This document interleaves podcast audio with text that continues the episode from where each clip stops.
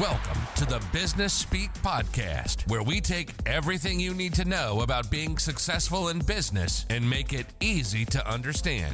Whether you're a longtime business owner, newer to this entrepreneur stuff, or hoping to run your own company in the future, you've come to the right place.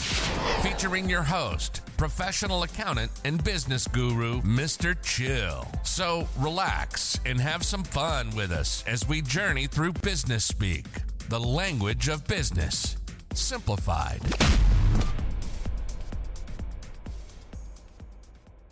Well, hello everyone. Welcome to the Business Speak podcast. Uh, thank you for tuning in today. Uh, I'm your host, Mr. Chill. Uh, today's episode is entitled Balancing Your Business. On the show with me today, I'm pleased to have with me Mr. Brent Haydey, uh, owner of a company called One Wave Life. And uh, looking forward to introducing Brent here in just a moment. Uh, but good morning, Brent, and welcome to the show. Thanks so much. I'm happy to be here. I'm grateful to have you. Um, now, I have a official bio here that I'm going to read. Yeah. Um, and then I'm going to sort of expand upon that a bit and just mention a thing or two that I know about you from having worked with you for a bit. One of the things that I need to, you to correct me on, when I've told people about you, and uh, uh-huh. what you do, I've sort of lumped you into a title of um, business coach. Right.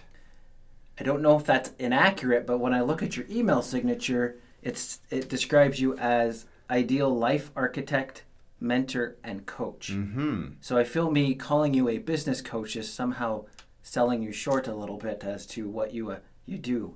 Um, so I don't know if you have any comment on that quick before I dive into your bio, but yeah. Um business coach is a very typical term for a lot of people. And uh, I, I, think I try to differentiate myself a little bit from that. Uh, so I use the term ideal life architect, and we'll, uh, we'll probably address that a little bit later. But um, um, more of a life coach for business owners. And I think the difference really is where uh, a typical business coach focuses on the business, on being able to help the business grow, make more money, operate more effectively, and so forth. Where my focus is on helping the business owner both be more effective and productive in their business, uh, doing the things that they're best at doing, making the biggest contributions to the success of the business, but also being able to help them away from their business. Hence, mm-hmm. the, the, life coach kind of an element to it. So, uh, I hope I'm I'm kind of fitting into a bit of a a unique niche there in terms of of how I help uh, the people that I help. So fair to say you provide a fairly well-rounded approach. Yeah, exactly. Okay. Well, let me read the official bio, and then I'll add a little, a couple things that I think people should know about you. Uh, says Brent Haydey is the founder of One Wave Life, company focused on supporting business owners to shift from stress, overwhelm, imbalance, key word there today, and burnout to being able to thrive in business while also living a life they love. I'm sure if I stopped right now, you're all probably all interested because it just said the words "live a life you love." I don't know anyone that wouldn't be intrigued by that. Right. Over the past 35 plus years, Brent has had the experience of tremendous business success and crushing business and personal financial hardship, a tragic personal loss, and a number of health challenges limiting him in many ways. Many days over a seven year span, he was struggling just to breathe and keep himself from drowning in overwhelm, stress, grief, and a poisonous inner dialogue. Mm-hmm. Maybe some of you listening today can identify with that, and I think that's going to help make Brent be a little bit more relatable. It says, but he shifted. He learned so many lessons from the many entrepreneurial traps he fell into and the many difficult experiences he had. Out of that gradual shift came a personal and professional evolution that led him to create one wave life led him to see what matters most to him, and led him to become clear of his deeper purpose in helping people who remain stuck and drowning, to help them step onto a path where they can avoid or overcome these traps and be professionally successful while also experiencing personal fulfillment, joy, and happiness. He lives and breathes the work life balance he supports others to achieve. Now, that's where the official bio for Brent ends. Yes. But let me just make a couple of comments and maybe ask you a question or two. All right. First comment, and I will say this: I, I I should back up. There's a financial advisor that I will often refer to, and one of the reasons I love referring to him is because he will never advise his clients to invest in anything that he doesn't personally also have skin in the game in. Right. And so you can trust that when he says, hey, you know what, you're going to want to invest in this, he's not going to advise you to do anything that he wouldn't do himself. And so one of the things I love about the time I've gotten to know you over the last several years is you have a big goal and you have a great help to your clients, but you practice what you preach. Mm-hmm. You don't just, I'm going to do whatever I want, but when I'm in front of a client, I'm going to tell them what they need to know. It's, I want to set the example. Yeah. I want to make sure that if I'm telling my clients they need a good work life balance, and however, we're going to dive into that in a bit, um, that I'm practicing what I'm inviting them to do. And I love that about you, and I think it adds a lot of authenticity and passion for what you do and why you do it. One of the questions I can have for you, and you don't have to answer it, especially if it's too personal, but you've mentioned in here personal loss, financial hardship, health challenges. Yeah. Struggling at parts of it to even want to just breathe being a success. Is there anything you want to dive into that before we get into the episode today? Anything you feel like you want to share that might be help anyone? Yeah, you know, um, I think from my own perspective, from my own past, it's uh, it, it, it's a part of why I'm on the path that I'm on. Right, I've had the experiences that I've had. Uh, back in the day, they weren't so positive, and um, and it's really because of those that I've that I am the person that I am today. That I do try my best to to walk my talk each and every day that I can, and and I'm not perfect. I never will be, but um, it helps to to bring about some of the things that you know that you mentioned in my bio about just being able to live a life of joy, being happy, being healthy, and uh, and thriving in in the ways that are important to me. Um, without, I guess, going super deep into my story. If, if you've got some questions on that, I'd, I'd be happy to answer them. But um, I I was influenced early on, like so many are, getting into business. Uh, we tend to start from the standpoint of I'm good at something and I'm working for somebody else. And hey, why don't I just start a business and do it myself? I'll, I'll keep all the money and I'll have all the freedom and it'll be so easy. And, and then you step into it and then you get that sudden wake up call of, oh, not so easy, right? and, and, and many people, not everybody, but many people do step into business that way. And, and that's the way that it was for me. Um, and I, in doing so, started to formulate a, a belief and a way of acting that that was kind of out of necessity. I didn't have the business mastery that I learned over the years. Uh, my my business partner and I at the time, I would say we were, we were a little too stubborn, a little too stupid to get the help that we needed, and we thought that we could just kind of figure it out along the way. And figuring it out along the way developed this this mentality, this mindset of just just work harder.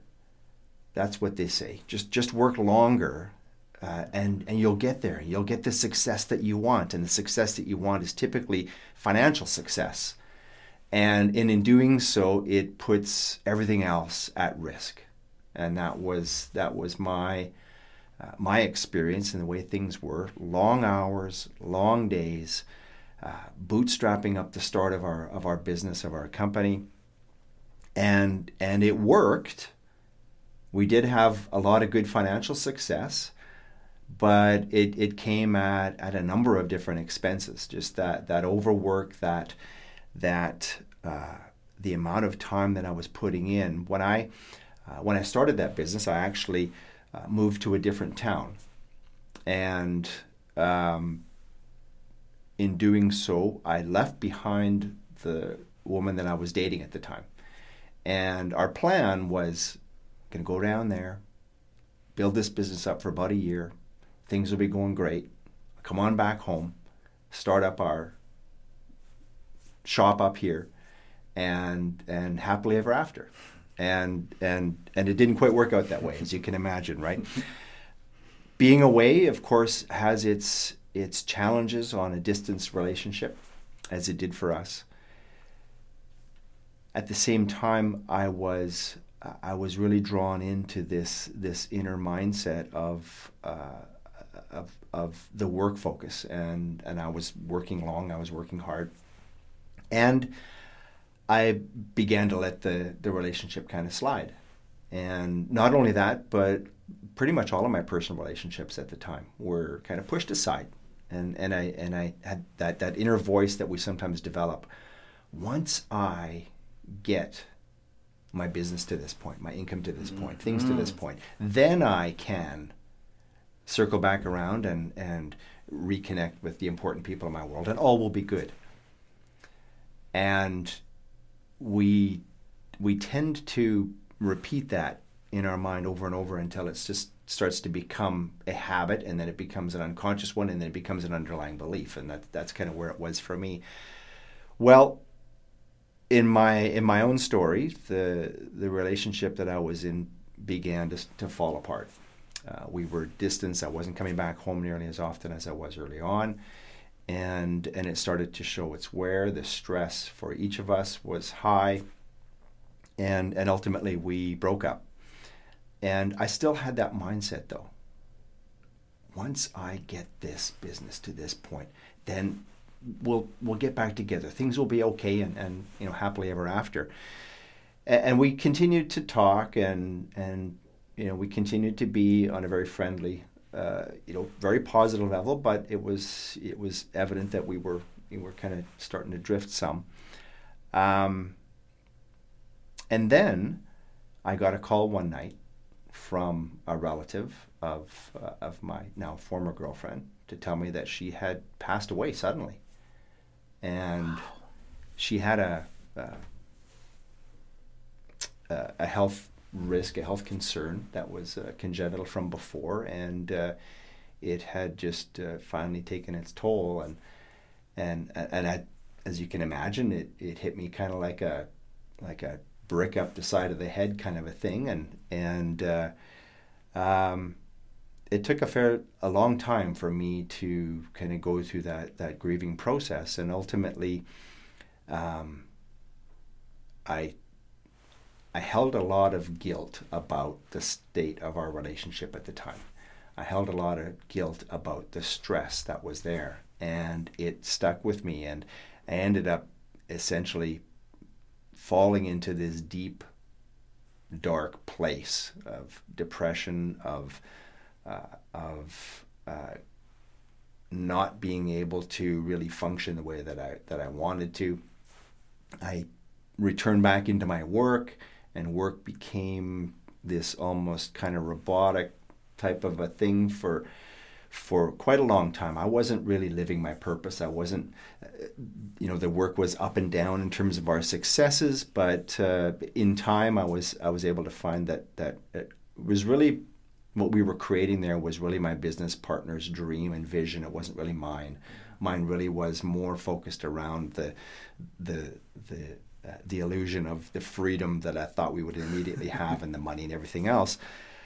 Stayed in that funk for about seven years before I finally uh, I finally uh, began to come out of that. And ultimately, it was one of my buddies, one of my best friends, that kind of gave me that kick in the butt and said you got to do something. This isn't you. You're not you're not your usual self, and and I hate seeing you like this. And and so I, I started the long process of beginning to uh, beginning to shift, beginning to change, beginning to forgive, beginning to move forward, and, and ultimately it began the path to to where I'm at now. But uh, uh, it was a long road. And and and the more I talked with other business owners, the more I began to see that people they didn't have the same story that I did, and it maybe didn't involve a relationship, maybe it was around their health, or maybe it was something else, but there was something that that really um, limited them, and something that uh,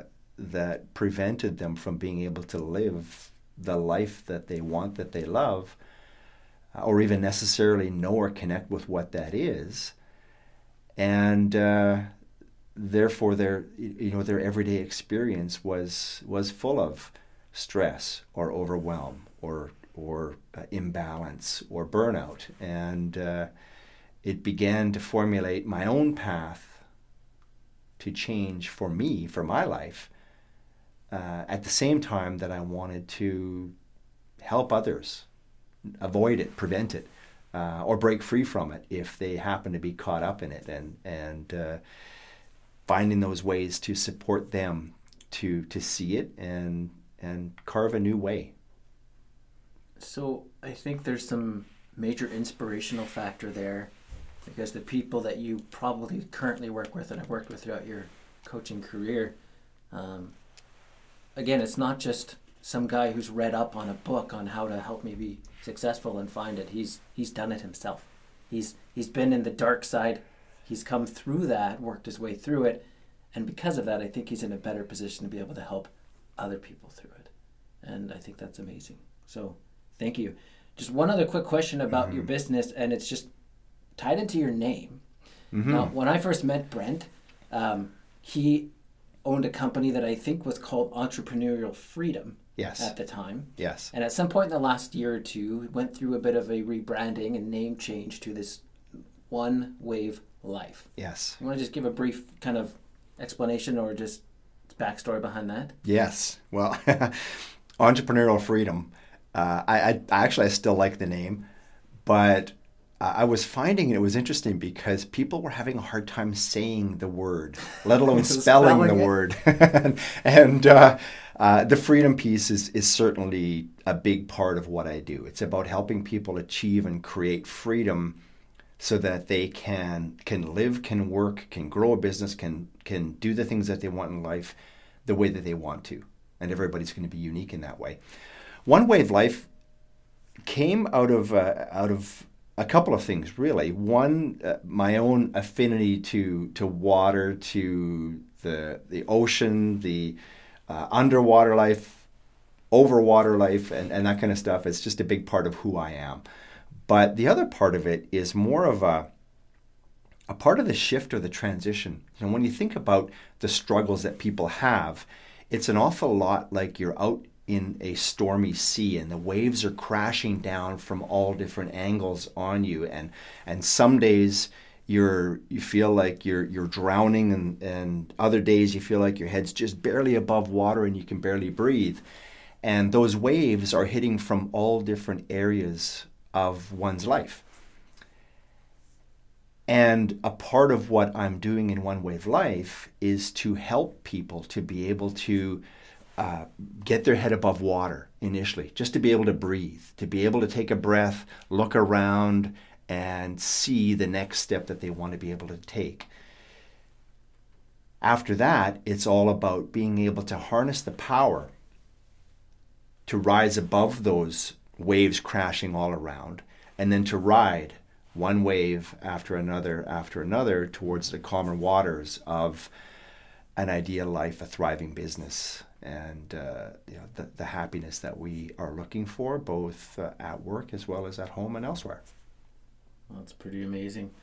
You mentioned an affinity for water. Sometimes I feel like us living in Alberta, maybe we need to yeah. relocate towards a oceanside city, but that's okay. Uh, I would invite you, uh, listening or watching, to check out Brent's website, onewavelife.com you can book a session with him. You can.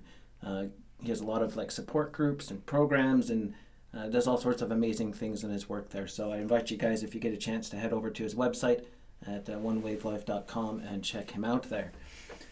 Now, when we were trying to figure out what we're going to talk about today, as I mentioned, the, the title of today's podcast episode is called Balancing Your Business. So I'm going to take just a minute and sort of explain the details of the financial side of what that refers to, and then we'll dovetail it back into why I think Brent's going to make the perfect guest today. So let's rewind for a second, kind of high level. A business over the course of a, a duration, it could be a fiscal year, it could be a quarter, it could just be a financial period, is going to produce what are called financial statements. And those financial statements can be quite lengthy, but in like high level summary, we have an item called a balance sheet. Uh, so called because it literally mathematically balances. The top half balances out to the same amount as the bottom half. We'll get to that in a second. We have an income statement, sometimes called a profit and loss statement, which tells you how much income or profit or loss that you've made over a period of time. And sometimes people get these two st- statements confused. So, one way I like to think about this is a balance sheet is sort of a little picture, a snapshot of what you own or what you have at a moment in time. Uh, for financial statements purposes, we'll say at the very end, at 11:59 p.m. at the end of a certain period, it's what existed at that moment in time, good and bad. Whereas an income statement or profit and loss is going to show you what happened during a period of time and the change that happened and the transactions it created and everything that happened during that time. There's also one called a cash flow statement, which, as its name would suggest, would tell you what happened to all your cash. And some people don't care how much it says they make on paper. They want to know why the bank account balance isn't as big as they would like it to be. And sometimes that's their most favorite statement is to look and like, where'd all my money go? It says I made money because I paid tax, but I don't see it in the bank account. So where did the money go? So that cash flow statement's helpful. And then there's other things. There's footnotes and um, annex things and stuff, but those are kind of the primary ones. Today we're going to focus on the balance sheet. So let me just explain a little bit what the balance sheet is, why it's called that, and dovetail back into why Brent's here today. So a balance sheet on its surface, as mentioned earlier, is just literally a mathematical balance between assets that a company or business owns and the offsetting side, which are liabilities and equity. And so a balance sheet literally just means that the asset number is exactly equal to the sum of the liabilities and the equity. Ironically, this is probably not a very good name for a financial statement because it may not really matter that much that mathematically these things agree. And so, uh, a newer name that these uh, balance sheets come to be known by is often called a statement of financial position, which makes sense. Again, it's a little snapshot of what you have at a moment in time and would probably accurately reflect to some degree, you know, your uh, your financial position at a moment in time. But the thing is, is I want to go back to this concept of a balance sheet. So it's still called that because our assets should be equal to our liabilities and our equity. Um, not dissimilar, actually, from how a bank might look at you if you were to approach a bank for financing. They're actually going to do a bit of a balancing act themselves, and they're going to look at something called your debt to equity ratio. And effectively, what that tells them is this company exists. Now, it either exists because it's profitable or it exists because it's highly in debt, or perhaps it's got a good balance of the two. And so they'll look at that debt to equity ratio, and if they're going to extend you more debt, they want to know that you have enough equity to kind of balance things out. So if you look at a balance sheet, in theory, it will give you some idea of how well balanced that business is. And so let's make, bring this home. When you're running your business, you would want to look at your balance sheet on a pretty regular basis because it's going to give you some idea of how well your business is balanced, how much of your business is functioning because it's in debt. And I know we tend not to like debt, and I'm not encouraging it, but it's almost a necessary thing in a lot of businesses. And how much of your business is being financed by equity, and how does that compare to what you have as actual assets? So, balance sheet would be a good thing to look at.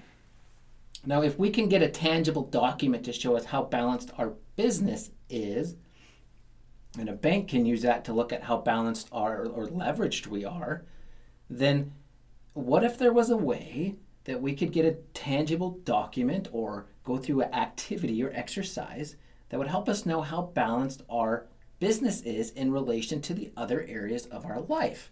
Now, that's where I think Brent is going to be a great person to have today as Brent mentioned, as we talked about already, he is an ideal life architect, a little bit different than the typical business coach because his goal is not just to help you have a successful business, but to keep all things in balance with the rest of the things that are important to you.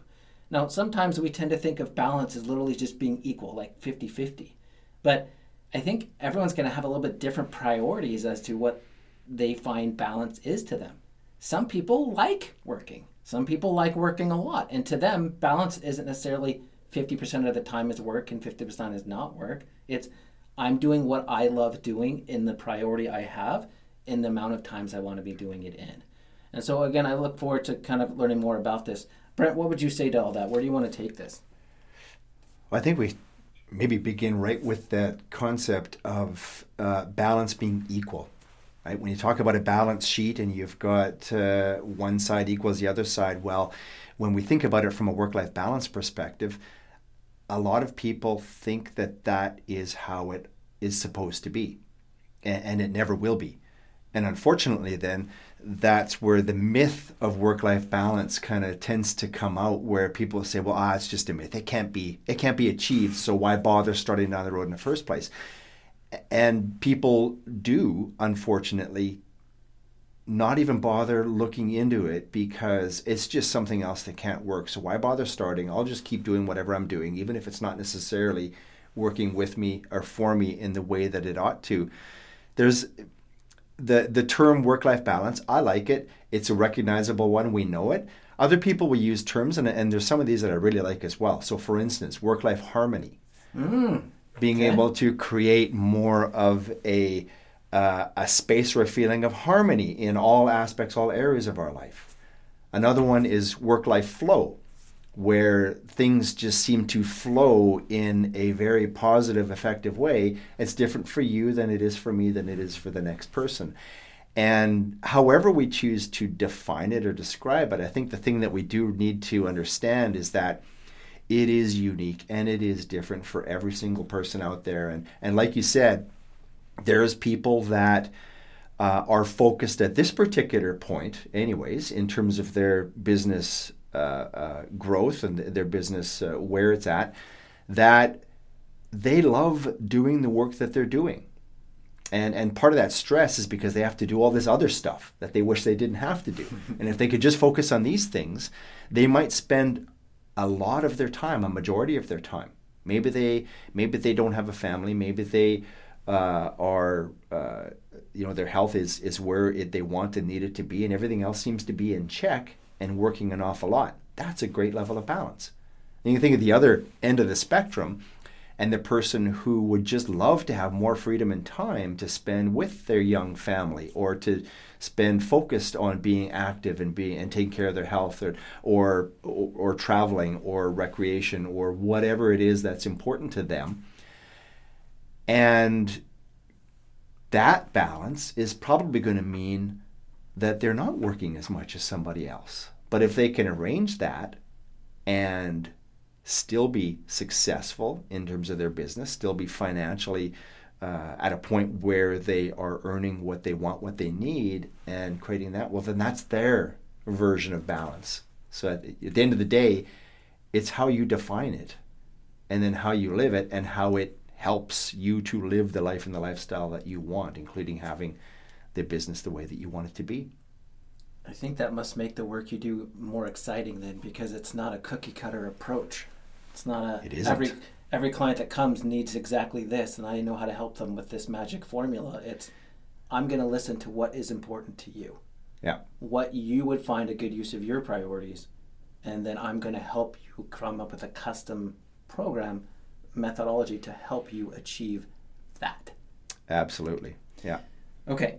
So that all sounds great, and I think I'm going to be jumping the gun here, but uh, people listening are going to be like, okay, so we've got this guy on who says that he can help me get this perfect balance of what I want out of my life, including this where this new business venture fits in.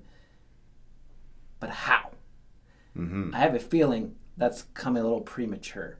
Um, is to jump right into the how now. But what would you think would be a good segue into getting to the how? Because I think that would be a crucial thing that people listening want to know. Yeah. Um, before the how, there definitely is a, a few steps to begin with, and and one of them, and we've already been kind of alluding to it, is the why. Okay. Talk why, us through the why. You know, why why should I bother? Why is why do I need to change? Why do I need to create this thing that you call work life balance. And uh, the important part of that one, I think, is because I can create a plan, a program, and hand it over and say, here you go, just do this, and you will have balance. Just like New Year's resolution time. Here is your exercise program. Follow this, or your nutrition program follow this. and you will lose weight, you will get in better shape, you will, you know, whatever it happens to be. The and and we do so. We start. We're excited. We're motivated, and we begin down that path. And then we start to slide from it. We start to drift from it. Life starts to get in the way. Urgencies and priorities and everything else that's going on in our in our day-to-day existence, both at work and away from work, starts to take over. And I think that uh, without a deep enough, strong enough, compelling enough why, it will win out.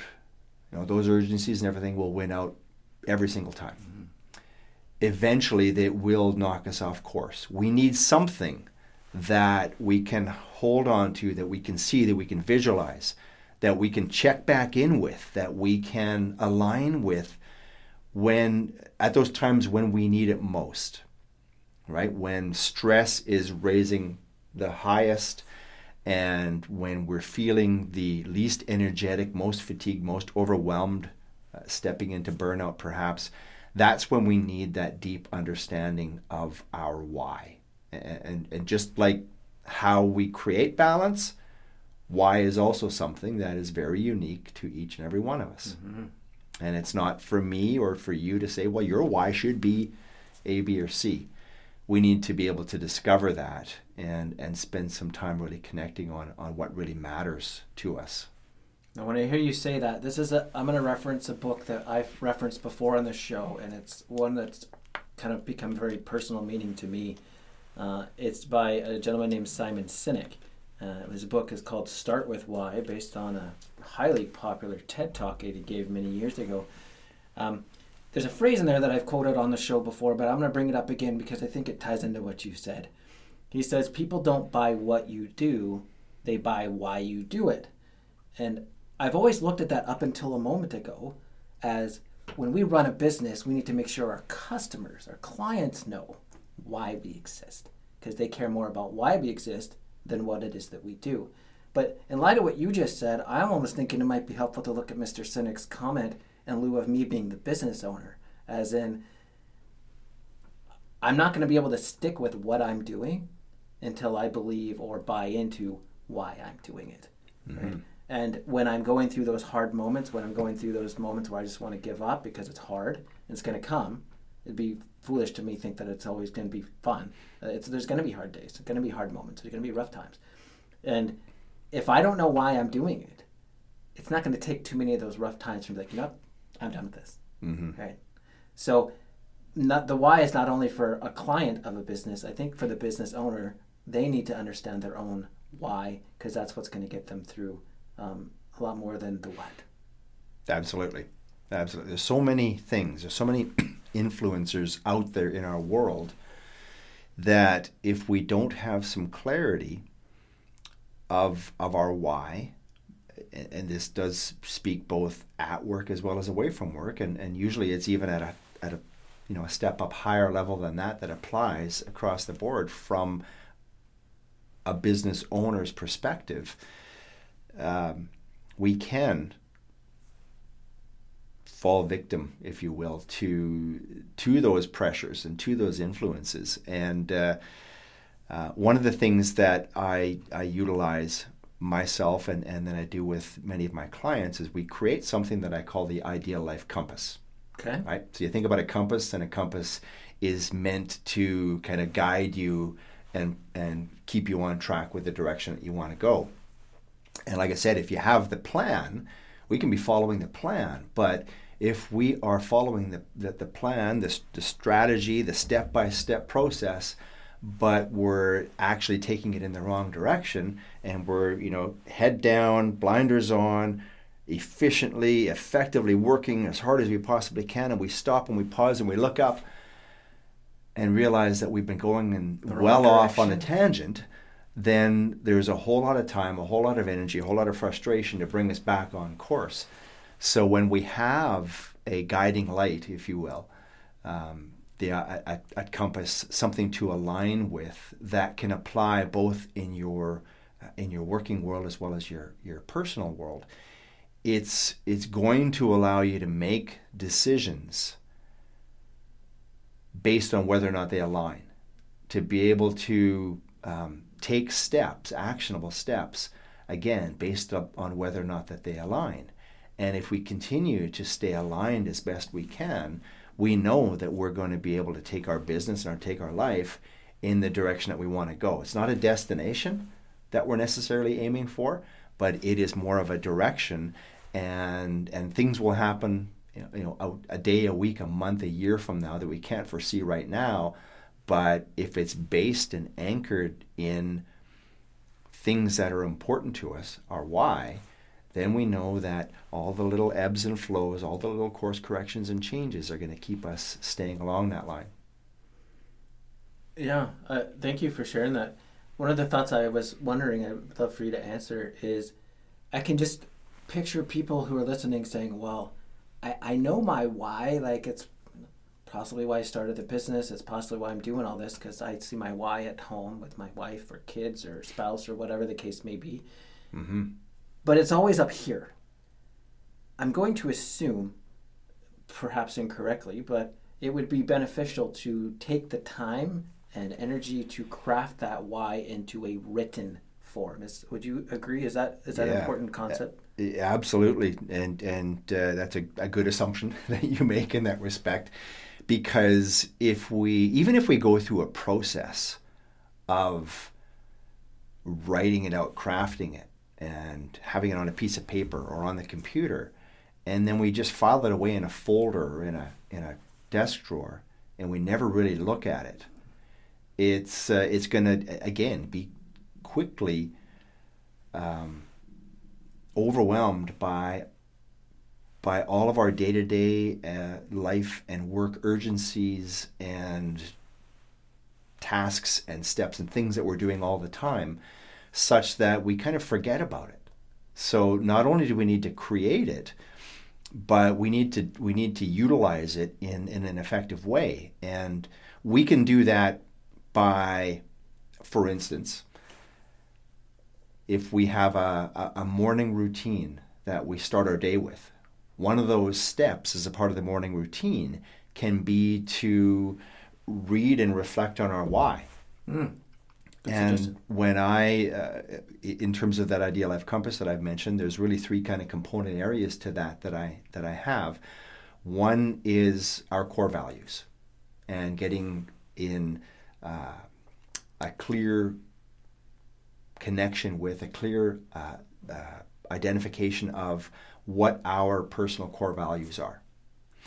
A second one is our underlying sense of purpose, a deeper sense of purpose. And often we think of purpose and we can we can create for our business a you know a purpose statement, a mission statement, uh, things like that, and they they often speak uh, thing in a very kind of a broad, sometimes very vague sense. But I think what needs to happen for a business owner is that we need to have a purpose statement, an underlying sense of purpose that is more than our business, that is really speaking to who and how we are, the impact that we want to make on the world, the mark that we want to make, the the uh, the legacy that we want to leave, things like that, such that if our business was taken away, we sell it, or it goes bankrupt, or we're in a career and we quit, or we get fired, or we get laid off, or we retire. Now what?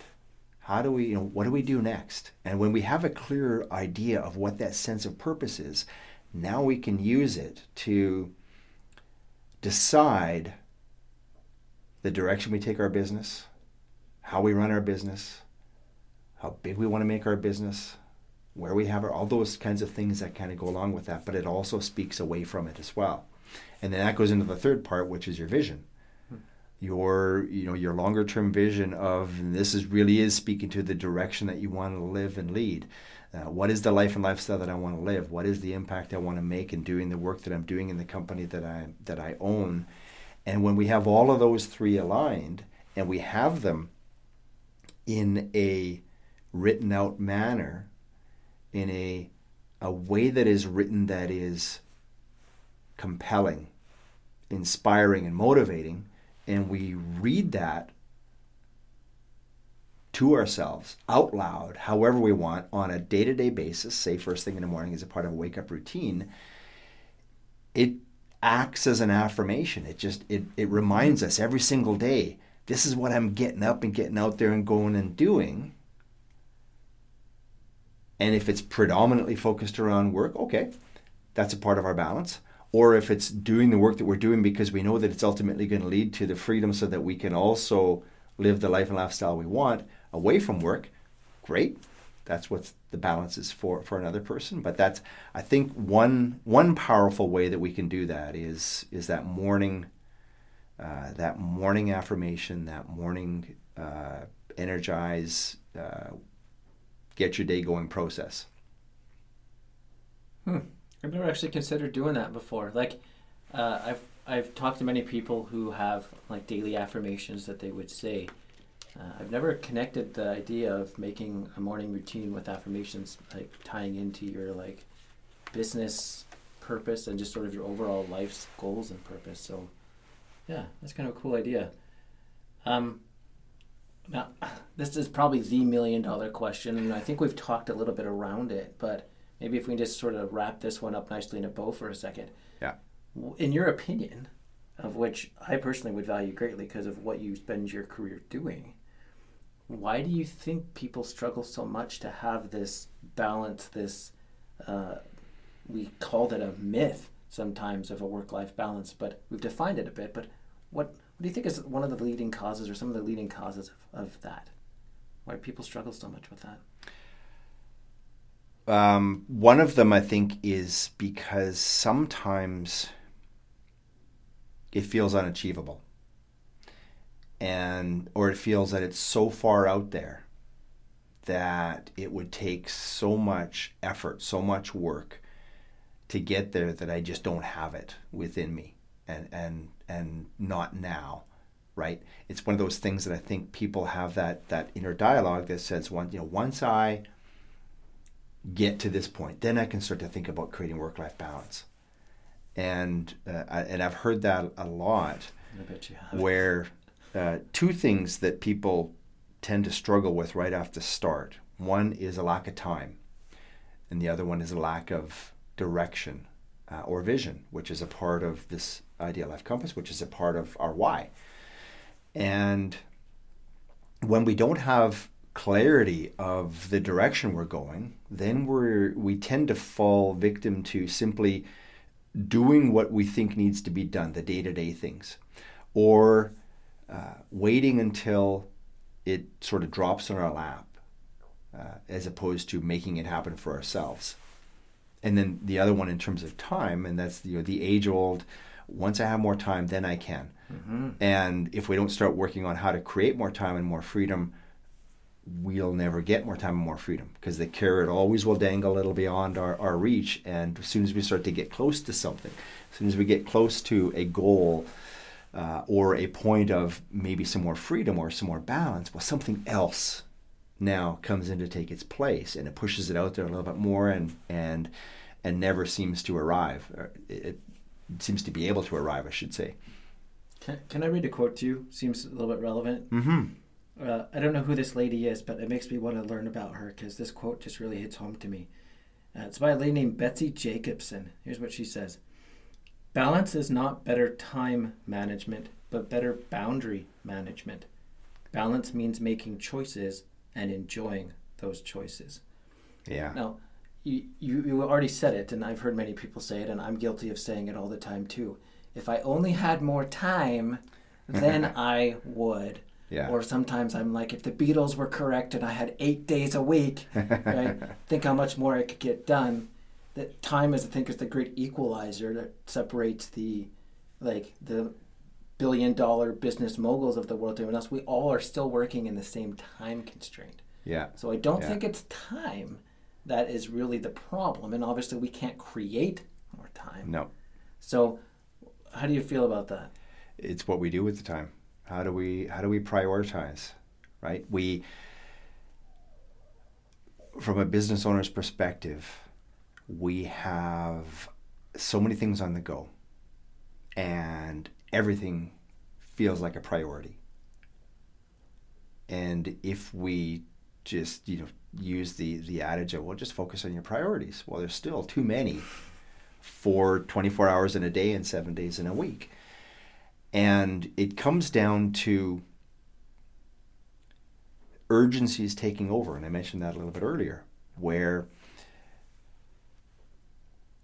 when we think about things like our vision that we want for our life, we think about the values that we hold to be true, a sense of purpose, that kind of stuff. We think about our whys. They are important, but they're not necessarily urgent. And because of that, when push comes to shove, the urgent stuff tends to bump the important stuff from our mm-hmm. calendar. Mm-hmm. And you know, we've we've uh, we've heard that before. We've seen that before. We, I'm, I'm, sure everybody's experienced it. You go back to this the New Year's resolution in terms of exercise or or uh, eating healthier, and the exercise one especially. We start off and we put it into our calendar five days a week for an hour or half an hour, whatever that time is that we're going to do. And next thing you know, there's an urgent meeting, there's a deadline on something, there's, you know, or there's something in another part of our world. And what do we bump? Well, we bump that because, oh, I can just do that tomorrow. And then tomorrow we bump it again, and then we, mm-hmm. and then the slide begins. So it, uh, it, it it leads to the the the need to look at how and, and you mentioned earlier okay how do we start to get to this point? Well i think once we understand our why then we need to understand sort of the what right? What is our current reality? Where are we at with that before we can really step to the to the how and a, a, a part of the how that we're already beginning to, to check into here is around boundaries, is around priorities, is around making clear and conscious decisions of what we do with our 24 hours a day, seven days a week, not eight days a week like the Beatles would like us to believe or hope for, um, but how can we get it to all fit? Million dollar question. Well, I'm reminded of a little demo that uh, I saw Stephen Covey uh, do.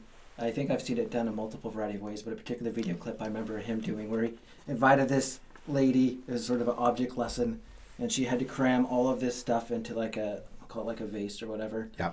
And she had big rocks and then smaller rocks and then tiny rocks and then sand, and um, when she was focusing on putting the sand in first and the small stuff in first, which is what we tend to do in, in life, is the, those little quick fires that we're trying to do, with the, the easier ones, um, at, she couldn't fit.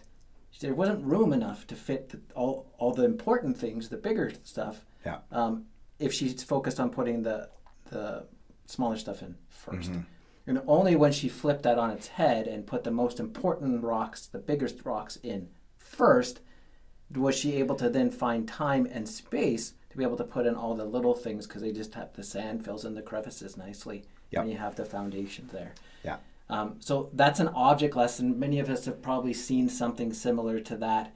Now, Stephen Covey actually also has a uh, time management matrix that he mentions in his book, Seven Habits of Highly Effective People, where he dives directly into what you just talked about, where he, he, he takes this concept of urgency and um, what's the other one?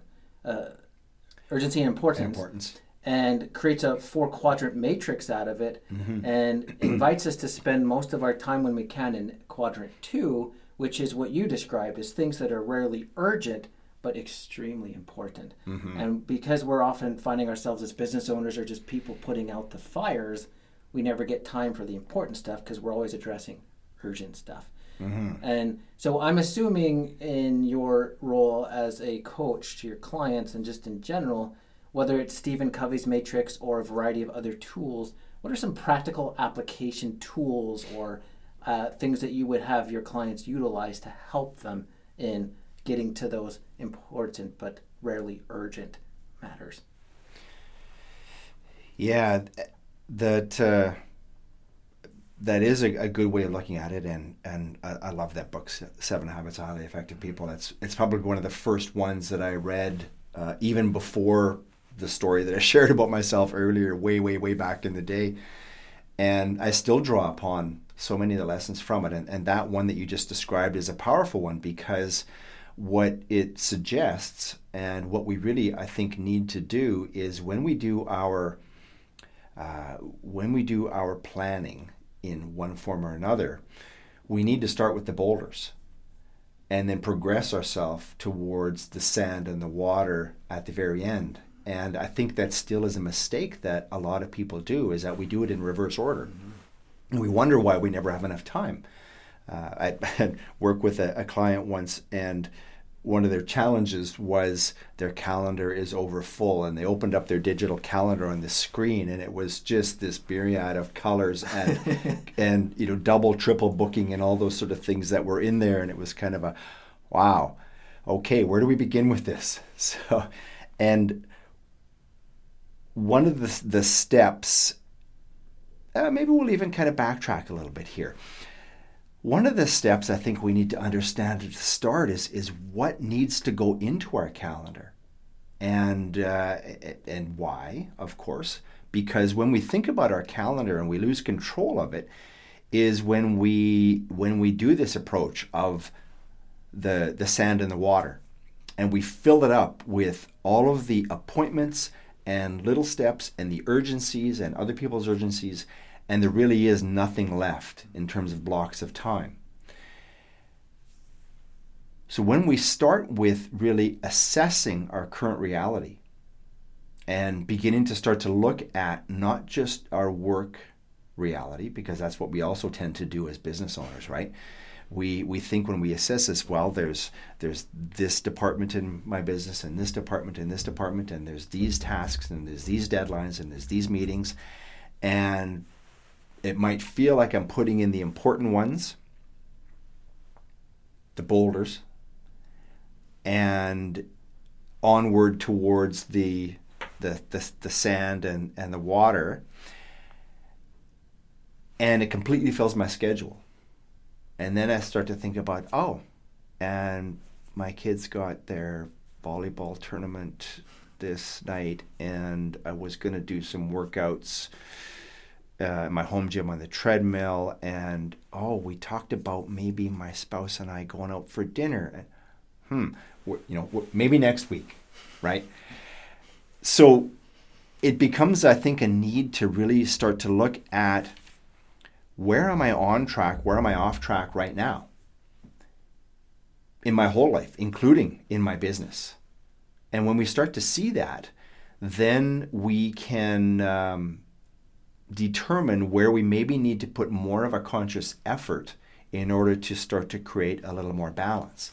So if we start to see that where I'm dropping the ball all the time is my personal health and well being, my sleep is off track and, and I'm somewhat sleep deprived, which has an impact on my uh, on my energy through the day, and therefore it's diminishing my ability to focus on my productivity. That's not good we you know might look at that and say um, I had good intention in order to work out three times a week for a half an hour each time, but I'm averaging maybe one day a week. That's not so good either. And and I, I, I see that, for instance, saying, okay, that's an area where I think I need to improve. If I improve that, it will have an overall impact in a very positive sense, and it's a part of how I want to be able to live the life and lifestyle that's important to me. Not to mention the fact of the health impact that it will have from a, a standpoint of being healthier and living longer. Well, like it or not, those are all integrated. Absolutely, they are. Right. If we're right. not physically healthy, we're yeah. gonna, it's going to trickle into other areas. Absolutely, and, and that's just one particular area, and we can and and we can look at a number of those. And I've developed something that I call the seven waves of real success. Okay. And we think about success, and, and again, once again, we look at it usually from the standpoint of financial success and career or business success. And, and that the, those kind of tend to go hand in hand. But I think we need to look at it beyond that in a bigger, broader sense. And therefore, each of these seven waves represents a different area in our world, in our lives. And any one of them off track has the ability to knock other ones off track and have a negative impact on them. On the flip side, as we attend to and address any one of them, it can also have a positive benefit towards the other ones. So they are all interrelated. Just as we were talking for a minute there, just about the health related one of them. So um, each of them. So the first one is uh, wave number one is is meaning, living a life of meaning, and that circles back around to that ideal life compass and talking about things like values, purpose, and vision and direction to where you want to be going with your life. Are we on track or off track in understanding how clear we are with with uh, our our sense of meaning, what matters, and are we not only clear about it, but are we actually living in alignment with it? Second wave is mindset.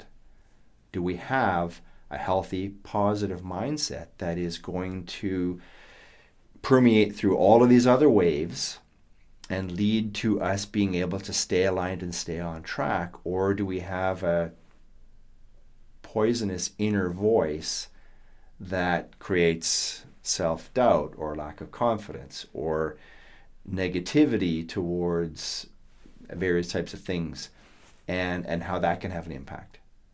Third one, contribution. This is the one that speaks to our work, right? It speaks to how we make a difference, how we make an impact, how we uh, support the clients that we work with, how we succeed in operating the business that we have or the career that we're in, and make a difference in the lives of those that we reach. Now, this isn't only about work. So, from a business owner's perspective, this is working in your business, delivering to those that you work with. It's about working on your business to be able to have it grow and, and develop and evolve. But away from your business, this could involve community work, for instance, mm. where we're giving of our skills, our time, and our energy to make a difference in those that we reach. And, and for some people, that's a very important thing, and that's great. So contribution becomes the third wave. The fourth and the fifth wave are around our self care. Fifth or fourth wave, sorry, is vitality. And vitality is all about um, adding life to our years. And the way that we do that through the way that we take care of ourselves healthy eating, nutrition, uh, exercise, lowering stress, better sleep, and, and maybe recreation, sport, the kind of things that we do that keep ourselves a physically active lifestyle. Important uh, in its own right. Sixth wave is longevity. So if vitality is adding life to your years, longevity, longevity is adding years to your life. The things that we do to assess our health and well-being, to take the steps that we need to in terms of rehabilitation or uh, or therapies to make sure we're taking care of our bodies so that we can live a long, healthy life. Wave number six, connection. It's all about people. It's about the people in our world uh, our our people at home, our spouse if we're if we if we have one, our kids if we have them, our closest family and friends, the business partner or our work colleagues or team or employees, all the important people in our world, uh, including our clients as well, of course. The depth of our interaction with them and the quality of the interactions that we have are we addressing those in a way that works for us, that takes us in the direction of the vision that we want to live and the impact that we want to make? And then the seventh wave, money. And we leave money as the seventh wave for a very specific reason. Because for many of us, we tend to have it as our sole purpose. Mm-hmm. And the, our money, our work, the, the, the business or the career that we have, and then we forget about the rest. But if we attend to those first six, I think that we position ourselves to be able to actually work more effectively, more productively, and earn more, whether it's an individual the owner and the impact in their business, or as it carries through to their entire organization, as, as far as, say, being the role model, the influence on others. And the money naturally starts to flow mm-hmm. more effectively than it were, would otherwise. So, taking care of those first six both would potentially naturally, on its own, help you with number seven with the money. Yeah. And maybe along with that, though, is if number seven doesn't go the way you hope, you start a business venture or you have a job or whatever, and you just picture this things continuing to go grand and then they don't. Mm-hmm. If you have those first six things sorted out, I think you're in a better position to deal with negative number sevens that come along. Yeah, yeah, I think I think you're you're absolutely right there, and and uh, just like your perspective on it changes. Yeah, well, and these are when we look at these, and I I look at these with the, the, the, people that I work with in the sense of, of assessing each one of them, and each one of them I actually break them down a little bit more in terms of the, the overall thing is about a 20 point assessment. An assessment is simply a it's a picture, a moment in time. It's like this balance sheet we were talking about, but just, for your life. Just like the balance sheet, but for your life. Yeah. And what you do with that picture at that moment in time what you understand from it, what you draw from it, what you like about it, what you don't like about it, that leads into the how and what we need to change in order to actually achieve a better sense of balance and better success overall because of it. And I call it the seven waves of real success because when we attend to all seven of them, like I said earlier, each impacts and interrelates with the other ones, that that's when we can start to uh, achieve a level of success overall in our world, at home and at work and beyond, to the level that we want, to the level that we like. And, and, and really, it all starts with one simple, simple question Are you happy? And when you think about it, in, in each of those seven waves, it's kind of what you're asking. Are you happy with your vitality, your, your health, and your well being? Yes. No. And even if it is a yes, it might be okay. Well, you are, are you happy with all aspects of so it? It could be a qualified yes. Right. Um, well, I'm happy with the exercise I've been doing, but I'm not so happy with the way I've been eating lately. Okay. How can we now change to improve that? Are you happy with money? Yeah, I'm earning a lot of money. But I'd always great. like to earn more. but, okay. Or no, I'm not happy with that. Uh, and and then you dive a little bit deeper in terms of the of the why and what needs to start to happen about that contribution around our work. Are you happy with the the type of contribution you're making in the level? Well, and, and I've I've seen a lot of people that are a solopreneur or um, a small business that they maybe that there's there's you know one or two or three employees. Think of tradespeople very often in this respect, where are you happy with the work that you're doing? And one person says, I wish I could be on the tools more. I just love doing the work that I'm doing. And I have to do all of this other business stuff of invoicing and chasing people down to collect money and put in quotes and all these other things, right? I, w- I wish I didn't have to do all of that. Okay, so how do we start to approach toward that? Then you ask another tradesperson, very same profession, similar size of business and all, and they say, I'm just tired of all the work I have to do on the tools. I wish I didn't have to do that anymore. I want to I want to build my business. I want to uh, focus on growing my business and getting it to a next level. I want to build an empire both are absolutely right for themselves, but yet very different from terms of what they need to focus on and what they need to work on.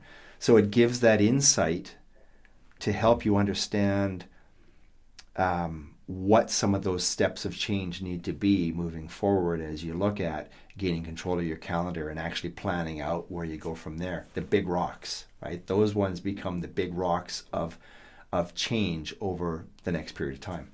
So this assessment you refer to, we're going to refer to it a little bit as the, the balance sheet for your life because I love that kind of analogy. Mm-hmm. Um, this is not a one time thing, right? I mean, starting crucial, but it's Yeah. probably not as effective, like you mentioned earlier, if you just do something and stick it in your drawer and never look at it again. So you've got Yeah. this document, this assessment of where you are in these areas that you've mentioned. Yeah.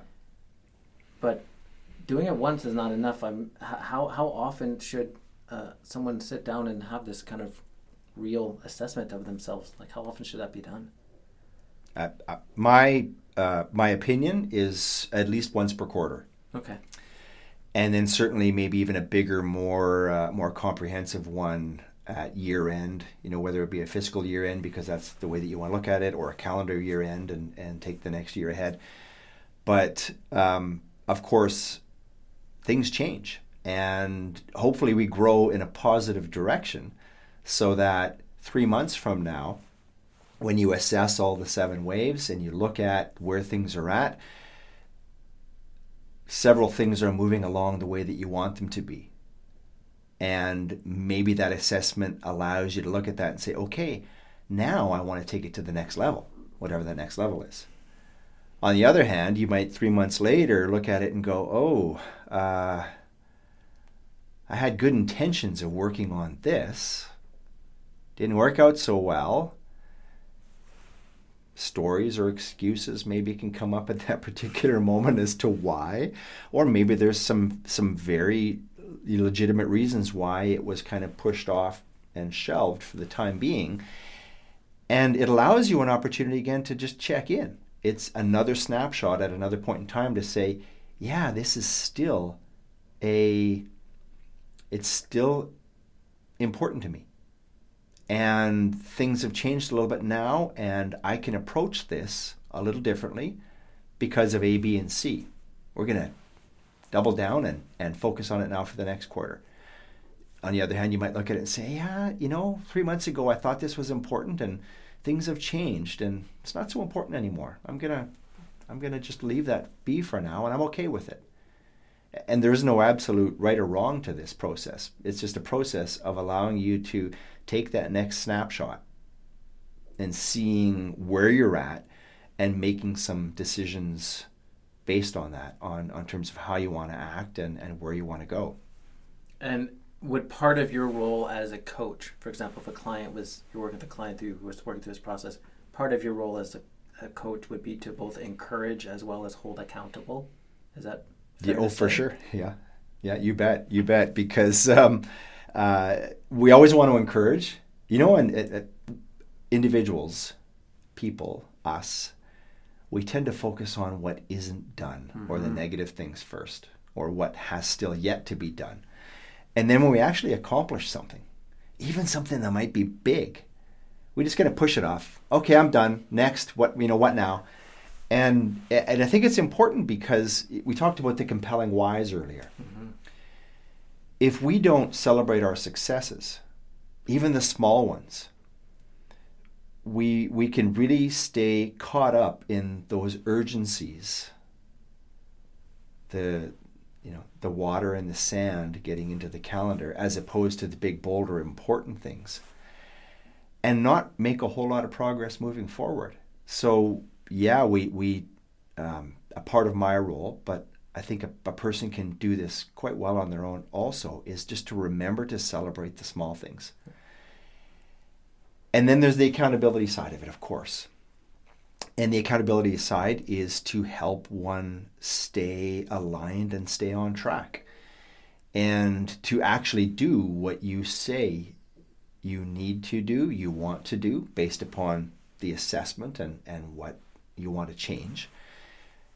And when you're not doing it, to take a moment to stop and, and step back and look at why. Okay, what's going on here? and and that's a part of the power of of the ongoing coaching support again it can be it can be coaching support from someone like myself it can also be something that a person has an accountability buddy someone that is on a similar path to them and you just agree to check in with once in a, with one another say you know once a week or, or whatever time frame you want just to just to have that conversation and and more often than not it's it's less about what the other person says it's more about what you're bringing to the conversation saying all right I said I was going to do this. I didn't do it. and and then you know it's like you're catching yourself and holding yourself accountable, but the other person helps to make it more focused and real. Real.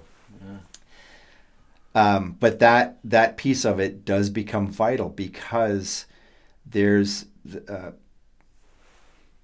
essentially three things that'll pull us off track once we have the programs set, once we have the the plan set for ourselves. There are um, old habits and patterns that will keep us doing the same thing that we've always done because that's just the way that we've always done it.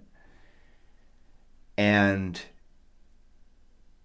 they become unconscious at, at some point in time, such that we don't necessarily think that we're doing them, but we're doing them. And if we're trying or needing to change an old habit, right? Think of, say, the come back to this the exercise analogy, the snooze button on the alarm. If our old habit is to have the alarm go off at 6:30 in the morning and then we hit the snooze button 3 times, we don't actually get out of bed until 7:15, 7:30. And yet a part of our plan, our new plan moving forward is to get up a little earlier to do this morning routine that might include the ideal life compass or re- reconnecting with our vision or direction or why. Our old habit is going to want to have us continue to hit that snooze button until we find a way to break free from it. Sometimes, again, we can do it on our own. Sometimes we need the support of someone like a coach to do so. We've also got our deep underlying beliefs. We all have a belief system and a belief system that we have learned from when we were really, really small. And many influencers along the way who have helped to formulate that belief system. Some of those beliefs are very positive, they serve us, they support us, and we ought to continue to hold them close and align with them. But we also formulate beliefs that limit us.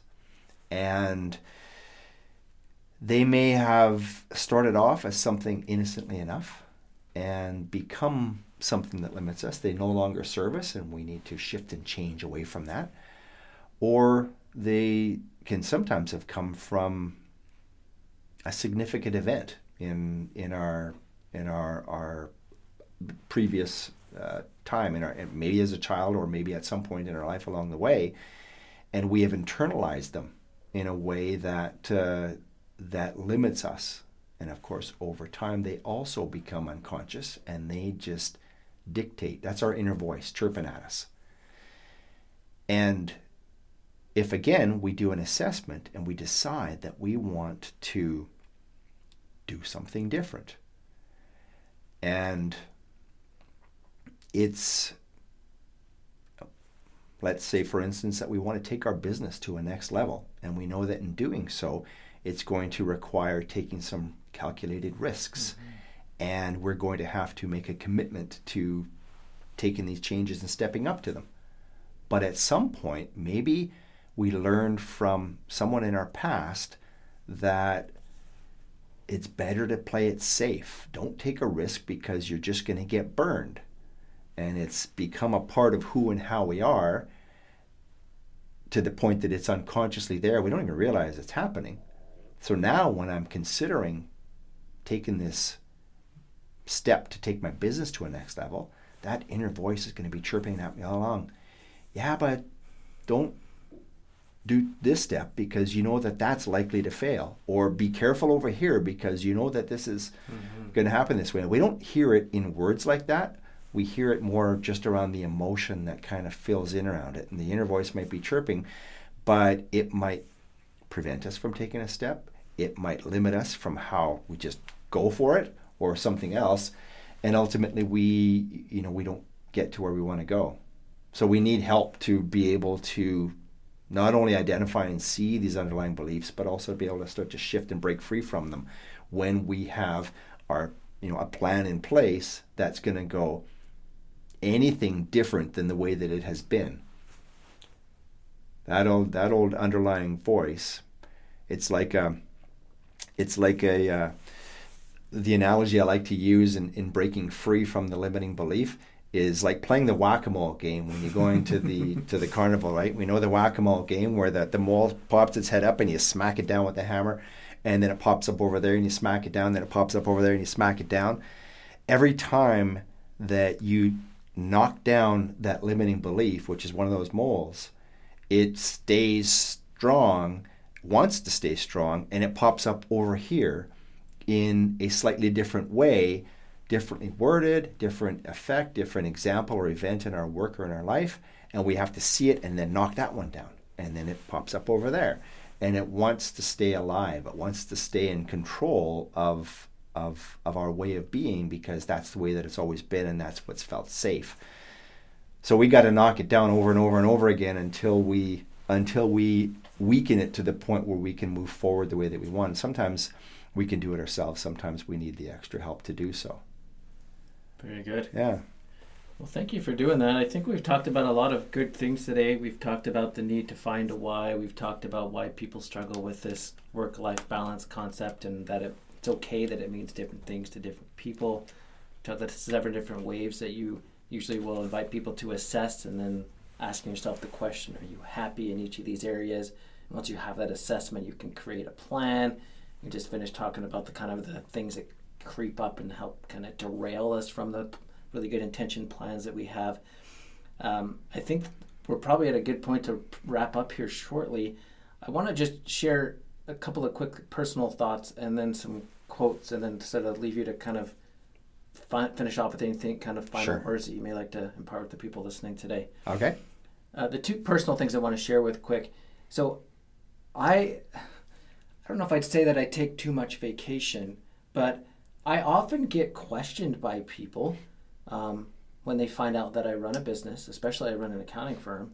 Um, you, why do you take vacation? Or what? You're not How dare you take vacation? Or entrepreneurs aren't allowed to take vacation? Or Yeah. don't you know that that's something you give up when you run your own business? And I'm like, well, I wouldn't want to run my own business if it meant that I could never go enjoy the aspects of life that I love. And so I found it interesting how many times though people ask that question, you're on a vacation but you run a business, those things in their mind don't like they're not compatible. Yeah. And then kind of going along with that though, and we talked about New Year's resolutions. One of my goals, and I've calendared it in, so I know it better chance it's going to happen, Mm-hmm. is when my kids have a day off of school this year in 2024, my goal is to have that same day off of work. Love it. Now, I know already the challenge that's going to create because my three busiest months of the year are tax season, which is February, March, and April, Yeah. which falls right around Easter and spring break. Yeah. And so for me to take a week off of work right in the middle of my busiest season would seem ludicrous to me.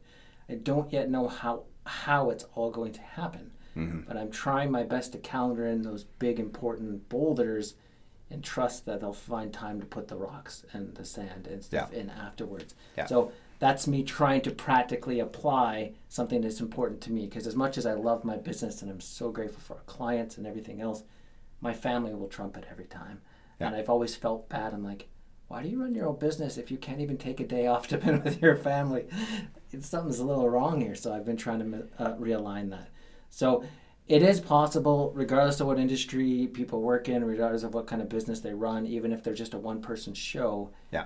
Again, you got to go back to what Brent said. You got to schedule in those most important priorities and the time allotments that are most important to you and run your business to fit that lifestyle instead of trying to adjust your lifestyle to fit the business you think you got to run.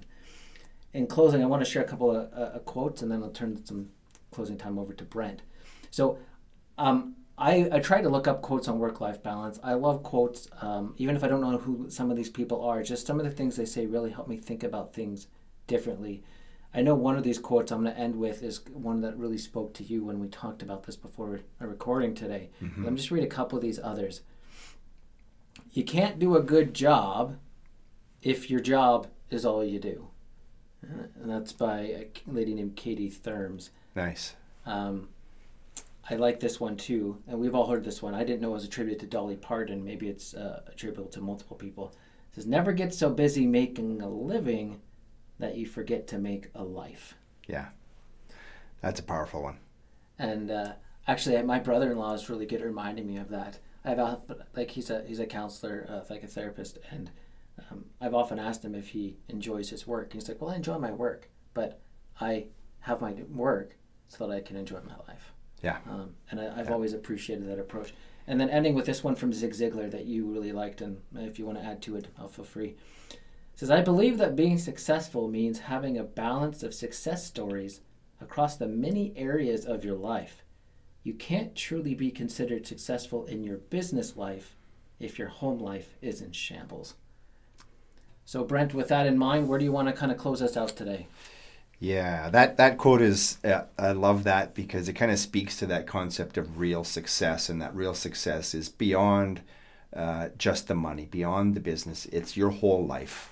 And it is something that is is unique and different to everyone. And it, and it, and it comes down to that why. And uh, thank you for sharing as you did. And, and you said that in people hearing that you take a vacation or that you take a lot of vacation time or days off or whatever that looks like and it puzzles them and it surprises them. And, and it's uh, it's it's because I think a lot of people are so blindly caught up in that ideal of what should be that it becomes unconscious and it just drives the well business owners are supposed to work all the time business owners are not supposed to take time off. And and it's just a foreign thing when someone says that they take time off that they that they uh, they look at it from the standpoint of that just doesn't compute, right? Yet when you do take time off, and I'm getting the sense of that from from what you're saying here, you not only do you enjoy it because a bigger part of your why is uh, is your family and time you spend with them and the things that you're doing, but you probably come back recharged, more energized, Very and actually so. more effective in the work that you do. Very much so. Yeah, and that's and that's an important piece I think that we that we can try to remember because another one of those pieces that I think a lot of people get caught up in is the either or mindset, and it's kind of that it's the pendulum swing. I can take time off, be with my family, do the things I like to do, or whatever that is, or I can be at work and I'm focused on making money, but it's one or the other. It's not anywhere in between. And what we ultimately need to find is that is that sweet spot kind of not necessarily right in the middle, but you know, a little bit on either side as it goes back and forth.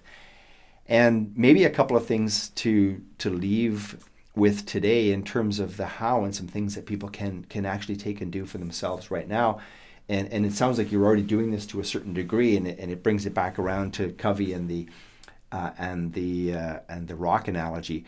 But once a week, one thing that I love to do, and I love to to get my clients to do, is to do just a momentary pause. And I so I schedule some time. It could be anywhere from say a half an hour to an hour, say.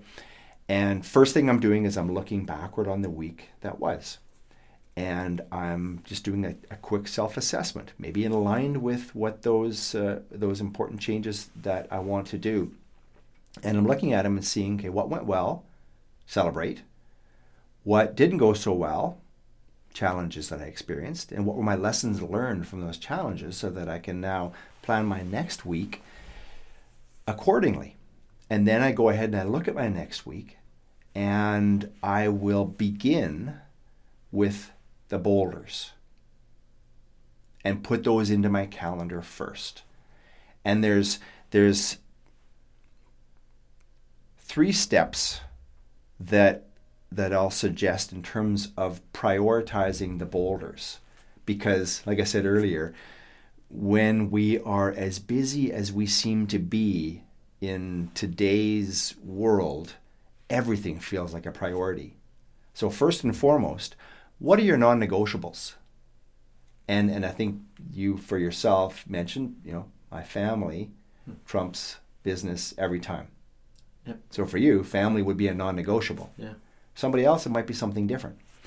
And and even around that family, it might be something very specific around family that is the non negotiable. So that's for a, a, person to decide. So each and every week, the non negotiable gets put in your calendar first before anything else. Right? That's the biggest of the big boulders. Because once again, it's important, but it's probably not urgent. So there's a risk that it'll get bumped if you don't mm-hmm. put it in there or, or not get in, in, in, in the first place. Then, after our non negotiables, is our priority among priorities. And non negotiables, I kind of like to look at them from the standpoint of non negotiables are, are forever, forever non negotiables. Unless something very significant was to happen for some reason, it possibly it could change. But for the most part, they're the ones that are always the non negotiable. The priority among priorities is something that may change. It might be so it's it's the thing that is next in line. If I was to say, okay, once you've got your stuff about your family into your calendar, and if you could only do one other thing or focus on one other thing in this week ahead, what would it be? Nothing else gets added in yet. And everybody's going to have a bit of a different thing there. It might be on the personal side, away from work, or it might be something that's directly, certainly focused on, on work. And it might come out of assessing those seven waves of real success again in any one of those key areas as to what that is. And maybe you've got a priority among priorities that this is going to be my priority among priorities during this next quarter because it's a it's a bigger one and I need to make sure that I keep my time focused on it, important but not urgent. Maybe it's a growth step for one's business, maybe it's a focus in on, on an element of, of working on your business, or maybe it's outside of it. That's what goes in your calendar next right? So that second highest, second biggest boulder goes in. Then after that, you might have some secondary priorities that are they're important, but they're not quite as important as that priority among priorities, and they're certainly not as important as the non-negotiable. And and we build those in. And then after that, everything else goes in. After that, it's the sand in the water and fill in all the cracks. And if we do that on a weekly basis, so at the end of the next week, now you look back, what worked, celebrate, what didn't, why, learn from it, and then plan the week ahead. We know that we're going to at least get into our calendar some of the most important things in our world. And over the course of a quarter, over the course of a year, we're going to start to make sure that we give attention to address those seven waves in each of those ones that may be a little off track that we want to have different and start to see and experience those results from that. That allows us to start to create balance. Well, and what you just said too, I think, um, is empowering because I think I'm I'm one of probably many people who are guilty of looking at my calendar as a bit of a uh, I'm a slave to it. Like, like I can't I don't have time for anything, and I there's so much stuff in my calendar, but the way that you approached it turns my calendar from being my master to me being the master of it. And uh, me kind of yep. owning being control and that's empowering and i think that's that that with that empowerment comes like hope and fun even. Love it love it. Shifting from my calendar controls me to i control my calendar. And your words were different but that it's essentially uh, that's essentially what that is. Uh, and when we can start to do that we know that we are going to consciously allow ourselves the time, the time blocks to attend to those most important things. Whether we actually do them or not is, is a bit of a different story because even though it's on our calendar, we, we might still let it slip and let it slide, right? And, and even though that it's in our calendar in that way, we could also feel the stress of, yeah, but I didn't get this added in. I didn't get that added. There's too much to fill my calendar. And at that point, we need to look at it and start to say, okay, what do I need to do?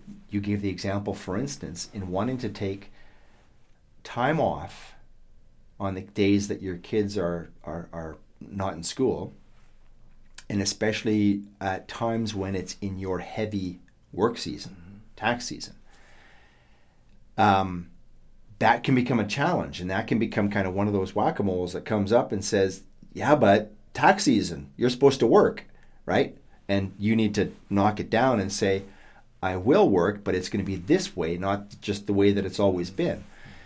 And a part of that is is figuring out, and this is going to be something that's unique and different for everybody. Uh, what kind of support do I have? Are there things that I can delegate during that time? Can I uh, can I empower my team to handle that and help them understand and see the importance, the value of that in in a way that works for them and for you, such that it's going to uh, reciprocate with them at, at a different point in time, perhaps, and and plan accordingly. And maybe it's and maybe it's the delegation piece to others, or maybe it's something that would take a little longer. But we think about um, automating certain aspects of the work that we do.